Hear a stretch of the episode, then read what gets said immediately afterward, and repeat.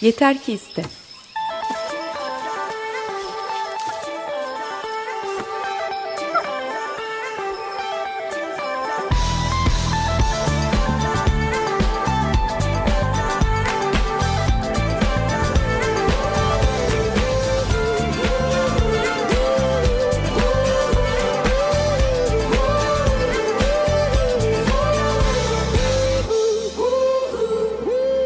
Hazırlayan ve sunanlar Alper Dalkılıç ve Elena Polikova.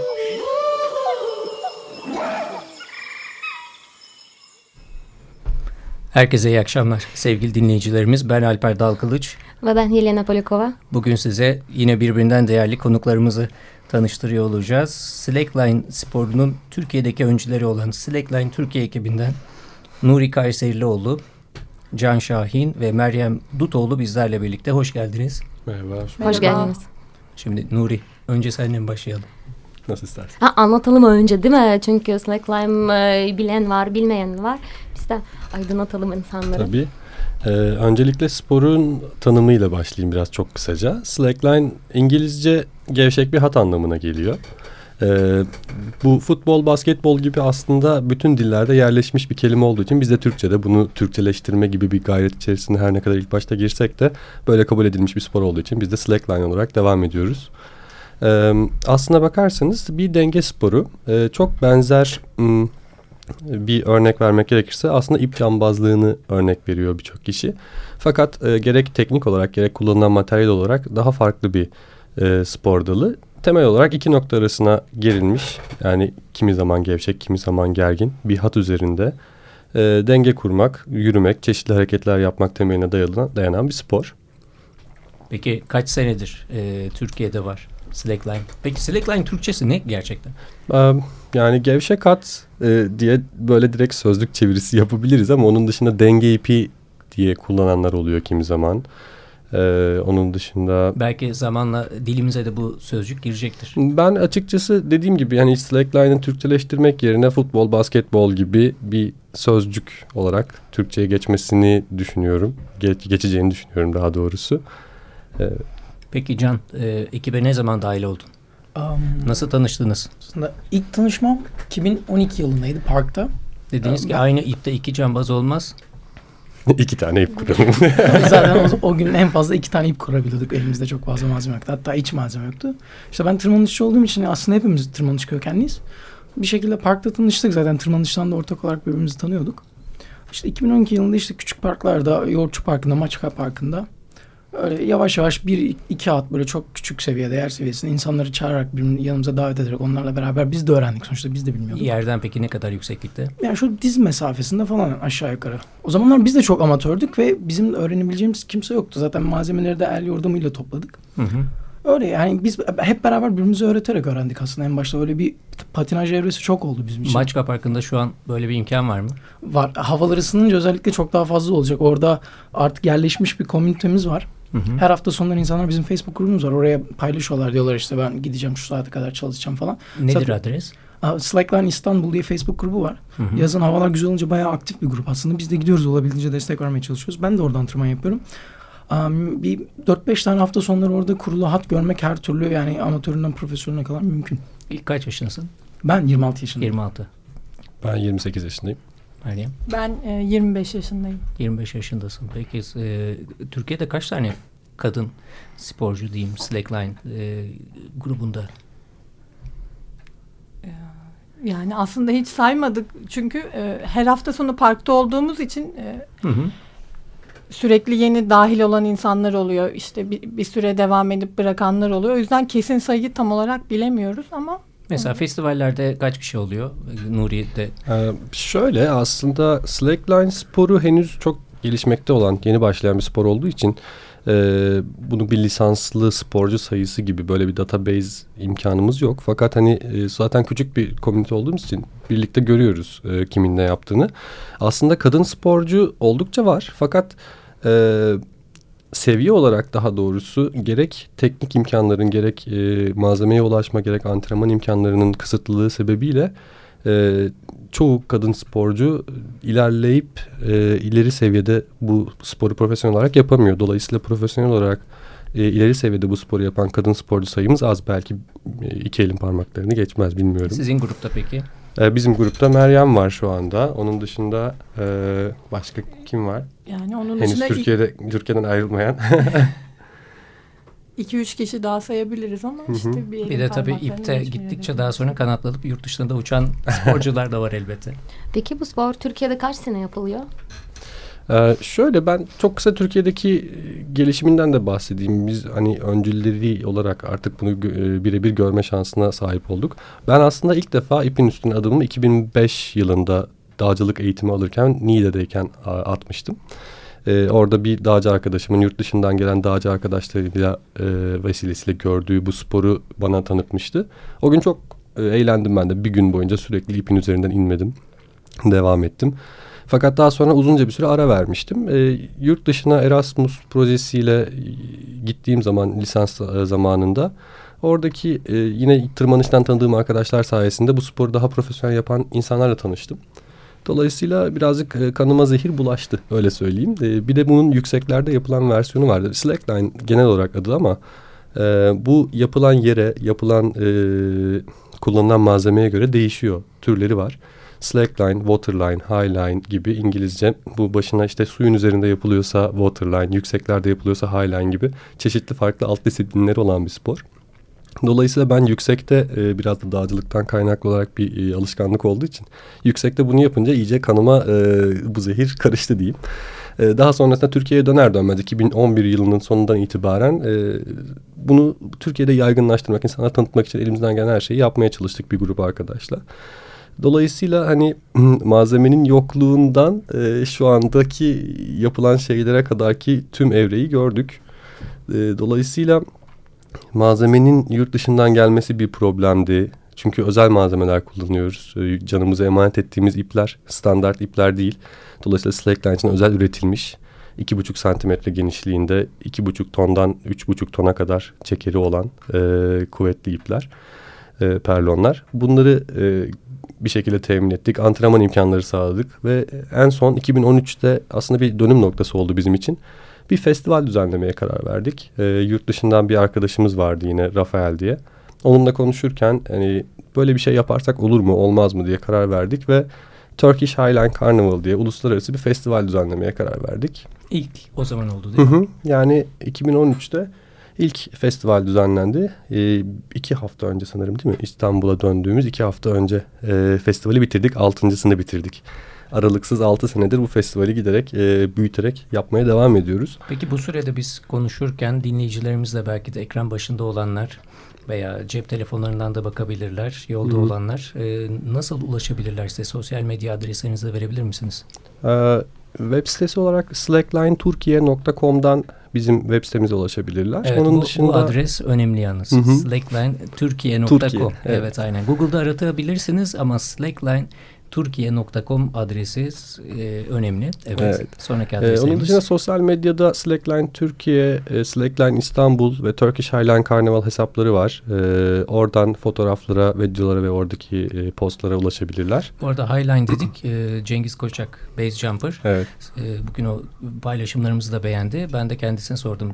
İleteceğim mesaj var mı? Dedi ki Nuri'yi çok severim. Hani ekiptekileri de severim ama Highliner'lar neden böyle ekip olarak hani veya başka gruplarla niye anlaşamıyorlar gibi bir şey sordu. Tamam ben dedim hani bu elçiye zeval olmaz. Bu soruyu ileteceğim. Hanginizi yanıtlamak istersiniz? Enteresan. Cengiz'e de selam iletiyoruz. Soru. Evet. Ben de selam ediyorum buradan bizi dinliyorsa eğer daha sonra da dinleyeceğim dedi. Tamamdır, evde olacağım dedi. Ben de şaşırdım, evet. Aslına bakarsanız ben bu soruyu veya yanıtlamak durumunda da değilsiniz. Yok tabii yanıtlamak isterim. Çok fazla katılmıyorum bu görüşe. Aksine yani tırmanışla uğraştığım için uğraştığım sporlardan örnek vermek isterim. Bilmediğim konular hakkında örnek vermek istemiyorum. Bana kalırsa tırmanış sporundaki egosal çatışmalar ve birlik olamama sorunundan çok daha az bu sorunu yaşıyoruz Highline'de ve çok daha küçük ve kenetlenen bir komünite aslında Slackline camiası. Dolayısıyla aslında çok paylaşıma açık da bir spor. Yani ne kadar bireysel bir spor olarak görünse de çünkü hattın üzerinde çıkıyorsunuz. Sizsiniz. Yani hat ve siz varsınız. Dolayısıyla bütün düşünceleriniz, bütün hisleriniz, her şeyiniz o hattın her titreşimini hissettiriyor. Dolayısıyla çok bireysel bir spor ama bir o kadar da grup olarak bunu icra etmeniz gerekiyor. Mesela Highline'dan bahsedersek kurulum... Yükseklik olarak ne kadar mesela Highline dediğimiz zaman? Aslında düşüldüğü takdirde tehlikeli olabilecek seviyeden yani 4-5 metreden itibaren yüksek olan her hatta highline denebilir. Gerçi midline diye bir ara kategori koyuyorlar bazen böyle çok yüksek olmayan hatlar için ama emniyet kemeriyle ve emniyet ipiyle girdiğimiz tüm hatlara highline diyoruz aslında bakarsanız. Yani düşüldüğünde yere düşülmüyor yani emniyet ipine. Evet, emniyet ipine düşüyoruz. Yani sallanıyorsun ipte. Peki aynen. Meryem kaç yaşında başladın ve ailenin diyebilirim ya da hani klasik soru hani gittiğin yerlerde yöre halkının ya erkekler de varmış bir de kızlar da yapıyor bak hanımlar da var diye hani böyle tepkilerle karşılaşıyor musunuz? Ben 3 yıl önce başladım Maçka Parkı'nda arkadaşlarımın işte orada tanıştık herkes birbirine öğretiyordu o şekilde ben de öğrendim böyle kızlar da yapıyormuş denilen herhangi bir ortama denk düşmedim henüz yani çünkü dünyada çok normal olduğu için böyle şaşırılan bir tepkiyle karşılaşmadım aslında. Bir şey eklemek istiyorum aslında burada. Bana kalırsa yani bana kalırsa değil mi benim hani burada belirtmek istediğim bir şey. Kadın ve erkek ayrımının olmadığı nadir sporlardan bir tanesi. Yani aslında hiçbir sporda belki ayrım yoktur ama yarışmalarda vesairede sonuçta bir kadın erkek kategorisi vardır. Hı-hı. Gerek fiziksel farklılıklar olsun gerek işte güç, psikoloji yani birçok farklı değişkenden dolayı sporun farklı seviyeleri vardır. Fakat Slackline'da böyle bir şey yok. Yani bir aşırı güç gerektiren veya aşırı esneklik gerektiren ve kadın erkek arasındaki fiziksel farkların bir problem yaratacağı bir spor değil. Dolayısıyla belki kadın erkek kategorisi olmadan bile dünya çapında yarışmalar düzenlemeyi planlıyoruz şu anda. Mesela uluslararası olarak da bu sporun gelişimi hala devam ediyor ve biz de Türkiye ekibi olarak katılıyoruz bu toplantılara. Neler yapabiliriz, nasıl ilerletebiliriz bu sporu diye. Bu da tartışıldı aslına bakarsanız. Hani hatta kadınlardan direkt böyle bir istek geldi. Dediler ki biz ayrı bir kategori istemiyoruz. Yani bizim ne avantajımız veya dezavantajımız olabilir ki ipin üstündeyiz. Hepimiz aynıyız. Dolayısıyla hani bu görüşün yavaş yavaş yayılmaya başlaması beni çok mutlu etti. Bunu belirtmek istedim sadece bu arada. Peki yarışmalar nasıl geçiyor? Festivaller var yoksa yarışmalar da var? Ya, yani ne kriterler var yarışma için? Ya yarışmalar son dönemde özellikle 2 senedir işte global çaplı o firmaların sponsorluğunun üstlenmeyle başlamasıyla beraber yarışmalar biraz büyüdü. Eskiden sadece 2-3 tane yarışma oluyordu senin için. Şimdi yaklaşık 10-15 tane yarışma oluyor ve farklı alt disiplinlerde yarışma. Mesela kısa bir hat kurup üzerine çok gerdirip trambolin gibi zıplayıp akrobatik hareketler yapıyorsunuz. Mesela 2 takla atıyorsun tekrar inmeye çalışıyorsun gibi. Bunun yarışmaları bunlara jumpline deniyor. Bunların yarışmaları çok fazla olmaya başladı. Highline'da da geçen sene ilk defa uluslararası bir yarışma yapıldı. Onun dışında Highline komünitesi biraz festival odaklı. Daha hani birbirimizi öğretelim, geliştirelim, toplanalım. Yani Highline buluşmalarına atıyorum 100 kişi geliyor. 100 kişi de akşam aynı competition etrafında oturup muhabbet ediyor. Yarın gidiyor Highline'ını yapıyor bütün gün sabahtan akşama kadar. Başka ekstrem projeler peşinde koşan çok insan var. Biz de öyleyiz. Yani olabildiğince daha ekstremini, ekstrem derken bu arada riskli değil. Daha ekstremini mesela Mayıs ayında dünya rekorunu kırdık Malatya'da. Yani biz kırmadık ama projeyi biz organize ettik ve bizim davetimiz üzerine gelen bir İsviçreli arkadaş Malatya'da 1.2 kilometre uzunluğunda Highline yürüdü. Tek denemede hiç düşmeden. Bunun dışında da daha önce de bir rekor denemiştik, kıramamıştık. Böyle projeler biraz daha farklı yani insanların odakları Highline'da özellikle biraz daha farklı. Yarışma zihniyetinden daha fazla böyle kişisel amaçlı. Evet biraz daha bireysel gelişim ama aslında hep beraber birbirimizi geliştirdiğimiz bir şey. Yani çok aşırı rekabet işte yarışalım şöyle onu geçeceğim bunu geçeceğim ben çok görmüyorum. Aslında bu yarışma konusuna gelince şöyle bir şey de var. Slackline'ı dünyada spor olarak kabul ettirme çabasında olan bir ekibiz aslında. Biz uluslararası anlamda yani sadece Türkiye değil. Peki bir federasyon yani yurt dışında bir oluşum birlik var mı? Var. Oluştu. Biz de bunun oluşumunun en başından itibaren yine Slackline Festivali'nin Türkiye'deki Slackline Festivali'nin 2. senesinde bu uluslararası federasyonun kuruluş aşamasındaki toplantı da burada yapıldı. Çünkü çok farklı ülkelerden birçok insan zaten festival için buraya gelmişken bu toplantıyı da burada düzenledik. Böyle yani en başından itibaren başında bunları gördüğümüz için biraz daha biliyoruz. bu yarışma kısmı şöyle, spor olarak algılanabilmesi için, yani spor olarak kabul edilebilmesi için bir yarışması olması gerekiyor gibi bir kavram var. Yani dolayısıyla olimpik spor gibi yani bir müsabaka olacak değil mi? Bir aktivitenin spor olabilmesi için yarışma olması gerekiyor denildi. Öyle söyleyeyim daha doğrusu. Bir kayıtlarda resmi olarak böyle bir şey. Dolayısıyla biz yaratmaya çalışıyoruz. Yarışmanın kurallarını, standartlarını, neler yapabiliriz?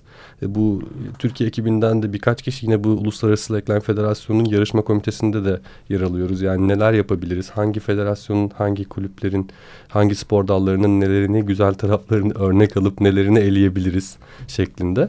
Dolayısıyla biraz önceki soruya geri dönecek olursak dedik ki hani biraz paylaşıma açık bir spor. Her hangi dalı olursa olsun, ne kadar bireysel olursa olsun sürekli insanların dünya rekoru kıran, rekortmen, en profesyonel sporcuyla daha ilk defa ipin üzerine çıkmış kişinin aynı ortamda buluşup birbirleriyle paylaşımda bulunup birbirleriyle ertesi gün gidip antrenman yapabildiği bir spor aslında. O yüzden ben paylaşıma çok açık ve insanların çok anlaştığı bir spor olarak görüyorum Slackline'ı, Highline'ı. Aslında Slackline'ı sadece dayanıklı değil de denge üzerinde kurulu bir spor ve çoğu spora katılabiliyor. Çünkü bizim de yapmamız lazım değil mi? Çünkü biz de dağlarda koşuyoruz. Bazen denge kuramıyoruz. Denge alakalı bir spor. Bir de şey aklıma geldi. Biz Alper'le bir yarışta koştuk birkaç sene önce. Saatlerce, günlerce koştuk. Sonra Alper merdivenden çıkarken düştü işte. Denge kuramadı. Ama o yarış sonrasıydı tabii. Hani ödül törenine gidiyorduk. Ben bu sefer ayağım takıldı. Merdivenden düştüm. Tabii herkes bir gülmeye başladı. Bir de ayrıca ultramaratonlara koşan ya da sadece ultramaratonlara değil daha işte skyrunning ya da dağda koşanlar çok görüyorum ben de öyle antrenman yapıyorlar. İp giriyorlar ve yürüyorlar. Evet, çünkü yani denge dağ koşullarında çok önemli bir şey. Peki korumak. Meryem ve Nuri ve Can'ın dağcılık geçmişi var. Meryem senin spor geçmişi nasıldır? 3 senedir Slackline Türkiye ekibindesin. Daha öncesinde. Benim spor geçmişim, daha önce atletizm yapıyordum. Yüzme sporuyla uğraştım uzun bir yıl. O yüzden ya hiçbir zaman spordan uzak değildim. Slackline'a da böyle çok isteyerek, hevesle başladım. Atletizmde peki ne koşuyordun? 100-200. Vay be, bayağı yani. Peki ip üzerinde bu hız nasıl oluyor? Yani o felsefe, sabır, can yanıt versin bana. Aslında olay bir yerden sonra dengeden çıkıp tamamen odağa dönüşüyor. Sonuçta atıyorum bir hatta yürümeniz 7-8 dakika sürüyor ve 7-8 dakika boyunca hiçbir şekilde dikkatinizin dağılmaması gerekiyor. Denge bir yerden sonra otomatik hale geliyor. Fazla düşünmüyorsun, enerji harcamıyorsun dengeni kurmak için ama o dikkatini sürekli koruma, yani sürekli bir şey seni dağıtıyor. Yükseklik en başta, bu en büyük faktör. Yani aşağı baktığın anda ya da gözün başka bir yere takıldığı anda yüksekte olduğunu anlayıp dağılıyorsun. Dağılınca da direkt düşüyorsun. Ama işte en büyük sorun bu odağını o 7-8 dakika, yani 7-8 dakika çok küçük bir süre. Yani çok daha uzun 1,5 saat yürüyen hiç durmadan var. 1,5 saat boyunca aynı odak aslında. Ve en büyük sorun bu. Rüzgar durumu da hesaba katılıyor mu? Ya onların hepsi senin dikkatini bozmaya çalışan faktörler. Rüzgar bir esiyor. Perlon eğer üzerinde yürüdüğün Highland, ya özellikle Highland'da rüzgar faktörü çok büyük oluyor. Vadide olduğu için direkt alıyor. Seni böyle bir anda 7 metre falan yana doğru atıyor üzerinde. Ve sen bu altındaki perlon 7 metre doğru yavaş yavaş kaymaya başlarken hala o odağını korumaya çalışıyorsun. Zaten kişisel olarak bana en büyük keyif veren yanı da bu. Yani çok fazla faktör var. Hepsi senin aleyhinde. Sen bir şekilde orada dengede durmaya çalışıyorsun. Evet, ya bu bir önceki soruyla beraber cevaplamak gerekirse ben de bir şeyler eklemek istiyorum. Bu Uluslararası Kayak Federasyonu'nun da desteklediği bazı antrenman programlarında, yanılmıyorsam İsviçre takımınındı. Antrenman programında mesela Slackline'da antrenman programının bir parçası olarak var. Bütün hani fiziksel anlamda diğer sporlara katkısının olduğunu söyleyebiliriz rahatlıkla ama ben de aynı Can gibi düşünüyorum. Mental olarak aslında çok daha ön plana çıkan bir spor, özellikle Highline. Çünkü her ne kadar yerde güvenli bir ortamda, tırnak içerisinde, gerçi Highline de güvenli ama bunu yapabilseniz bile ipin üzerine çıktığınız zaman yukarıda perlonun üzerinde, Highline'in üzerinde bambaşka bir atmosferdesiniz ve yani aslında orada çok farklı bir bilinç ortaya çıkması gerekiyor. Yani o anda orada olmalısınız ama bir o kadar orada olmamalısınız. Bu ne demek? Yani ipin aşağısından kendini soyutlayıp ondan sonra. Evet yani hatta böyle bazı karikatürler vardır. İpe girerken çıplak ayak yürümeyi tercih eder çoğu kişi daha iyi hissetmek için. Bir karikatür vardır böyle hayrana girerken ayakkabılarını çıkartıp aynı zamanda ağacın dalına da beynini asıp sonra tekrar hayranın üzerine çıkıp devam eden bir karikatür de vardır. Birazcık soyutlanmak gerekiyor. Evet yani çünkü bütün bu korkularımız, bütün bu ön yargılarımız zaten bizi her şeyden alıkoyan faktörler. Bu yüzden Highline hayatın her yani ben açıkçası çok fazla metafor sevmeyen insanın bu spor anlamında çünkü hani işin biraz daha böyle felsefik ve spiritüel tarafları birazcık fazla ön plana çıkartılıyor gibi geliyor bana bazı konularda ama sonuçta olan şeyleri de yadsınamaz. Dolayısıyla bu Slackline ve Highline'da yaşadığımız içsel gelişimi, o ruhsal ve psikolojik gelişimi hayatımızın her anına enjekte edebiliyoruz. Yani herhangi bir sorunla karşılaştığım zaman kendime diyebiliyorum ki evet yani hani bunu yapabilirsin, yap o zaman. Yani geri durma çünkü halen de aynı şekilde eğer düşünürseniz yürüyemiyorsunuz, ayağa bile kalkamıyorsunuz. Çokça kez başımıza geliyor her ne kadar yıllarca yapsak bile o anki psikolojik durumda sizi ayağa bile kalkmanızı engelleyecek düşünceler olabiliyor. Peki geri dönme gibi bir durum oluyor mu? Yani devam ediyorsun, ulaşacaksın noktada fakat geri döndüğün gibi bir şey oluyor mu yani bu? Ya aslında halen tamamen sportif bir faaliyet. Yani karşı tarafa geçip oradan devam etmeyi amaçlamıyorsun. İlla ki hedef bir zirve değil bir yere ulaşmak. Evet yani nasıl zirveye çıksan da aşağı bir şekilde iniyorsun. Biz de hani karşıya geçtikten sonra illa geri geliyoruz yani. Ama önemli olan zaten burada o heyecanı hissedebilmek. Yani genel olarak dünyada ben de dahil kimse böyle yarışma psikolojisine girmiyor. Çok nadir oluyor ama çok fazla böyle hedef kurmuyoruz. Bunu başaracağım böyle hırs edinmiyorsun. Zaten bütün doğası hırsına aykırı bir şey. Yani çoğu zaman aşağıda bizi izleyenler oluyor. Normalde her zaman böyle tırmanış alanlarında yapmıyoruz. Bazen çok kalabalık ortamlarda yapıyoruz. İnsanlar çığlık çığlığa bağırıyor. Yani orada herkes can diye varsa bile ben hiç duymuyorum bile yani. Hiç kulağımdan hiçbir şey gelmiyor bana. O kadar soyutlaman gerekiyor. Peki o sırada müzikler çalıyor mu? Şenlik havası diyoruz ama ipin yukarı tarafı biraz daha sakinliği seven veya suyun içinde gibi veya gökyüzünde kendini soyutlamış her şeyden değil mi o vaziyette? Değişiyor. Konfor alanına göre değişiyor artık. Mesela diyelim uzunluğu 60 metre olan bir perlonda çok rahatsındır. Artık yeni olarak dans etmeye başlıyorsun. Biraz daha akrobatik hareketler çalışmaya başlıyorsun. Ya da geçen hafta mesela ikili bir performans, sinkronize bir performans yapmaya çalışıyorduk. Yavaş yavaş bir şeyler katmaya çalışıyorsun olabildiğince. Ben şeyi izledim. Teldeki Adam filmini izlemiştim. Oscar ödüllü bir film. Daha sonra Nuriye de DVD'sini armağan ettim. Siz izlediniz mi o filmi? İkiz kulelerin arasına ip gerip giden bir adam. Hoş bir tanesi biraz daha bir belgesel versiyonu var. Evet. Bir de Hollywood'lu bir Peki sizin böyle var. Dinleyicilerimize önereceğiniz izlenecek veya okunacak kitap, yaşam öyküsü bu tarz kaynaklar var mıdır? Slackline ile ilgili ya da iple ilgili. Slackline özelinde çok yüksek prodüksiyonlu tavsiye edebileceğimiz ve vizyonda olan bir film ama yok şu an benim aklıma gelen. Önce sizin şenlik videolarınızı izlesinler değil mi? Evet tavsiye ederiz. Turkish Highland Carnival diye. Evet. 6. senesini yapıyoruz. Yani geçen senenin videosu var. Bu senenin videosu herhalde bir ay içinde çıkar. Ulaşabilirler? YouTube'da Turkish Highland Carnival 2017 yazarsanız zaten çıkar. Çok da eğlenceli bir video oldu bu arada. Evet öncelikle onları izlesinler dışarı açılmadan önce.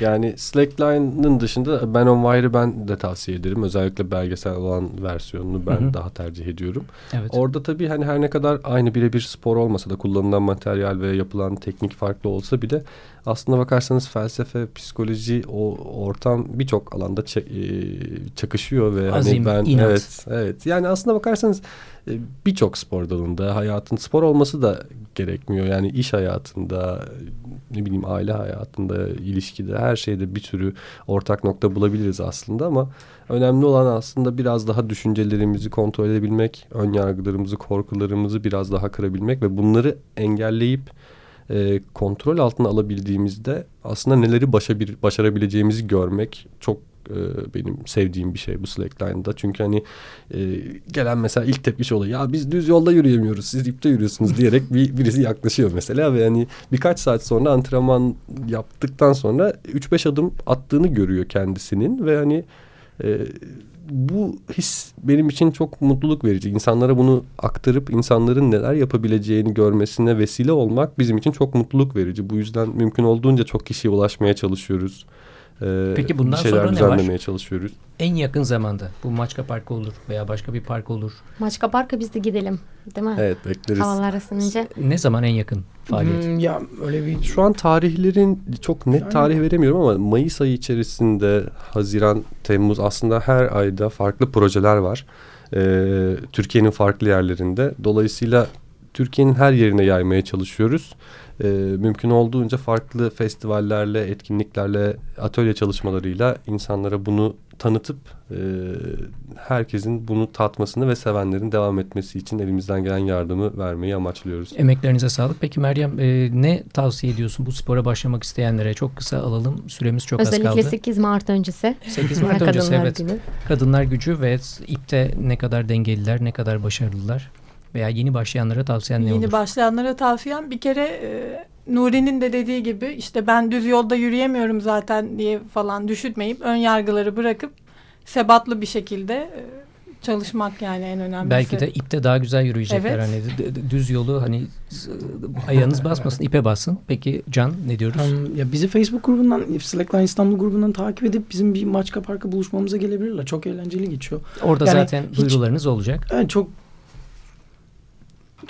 verimli geçiyor daha şu ana kadar yani çok fazla insan tanıdık orada ve sürekli günden güne artıyor oradaki katılımcı sayısı.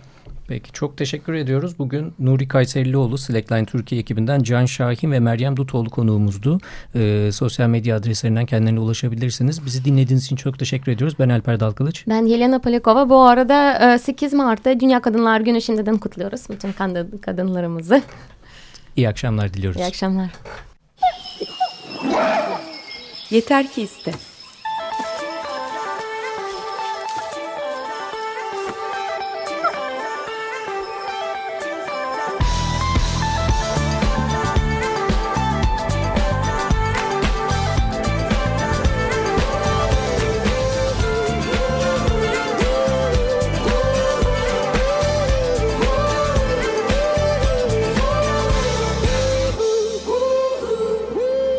Hazırlayan ve sunanlar Alper Dalkılıç ve Elena Polyakova.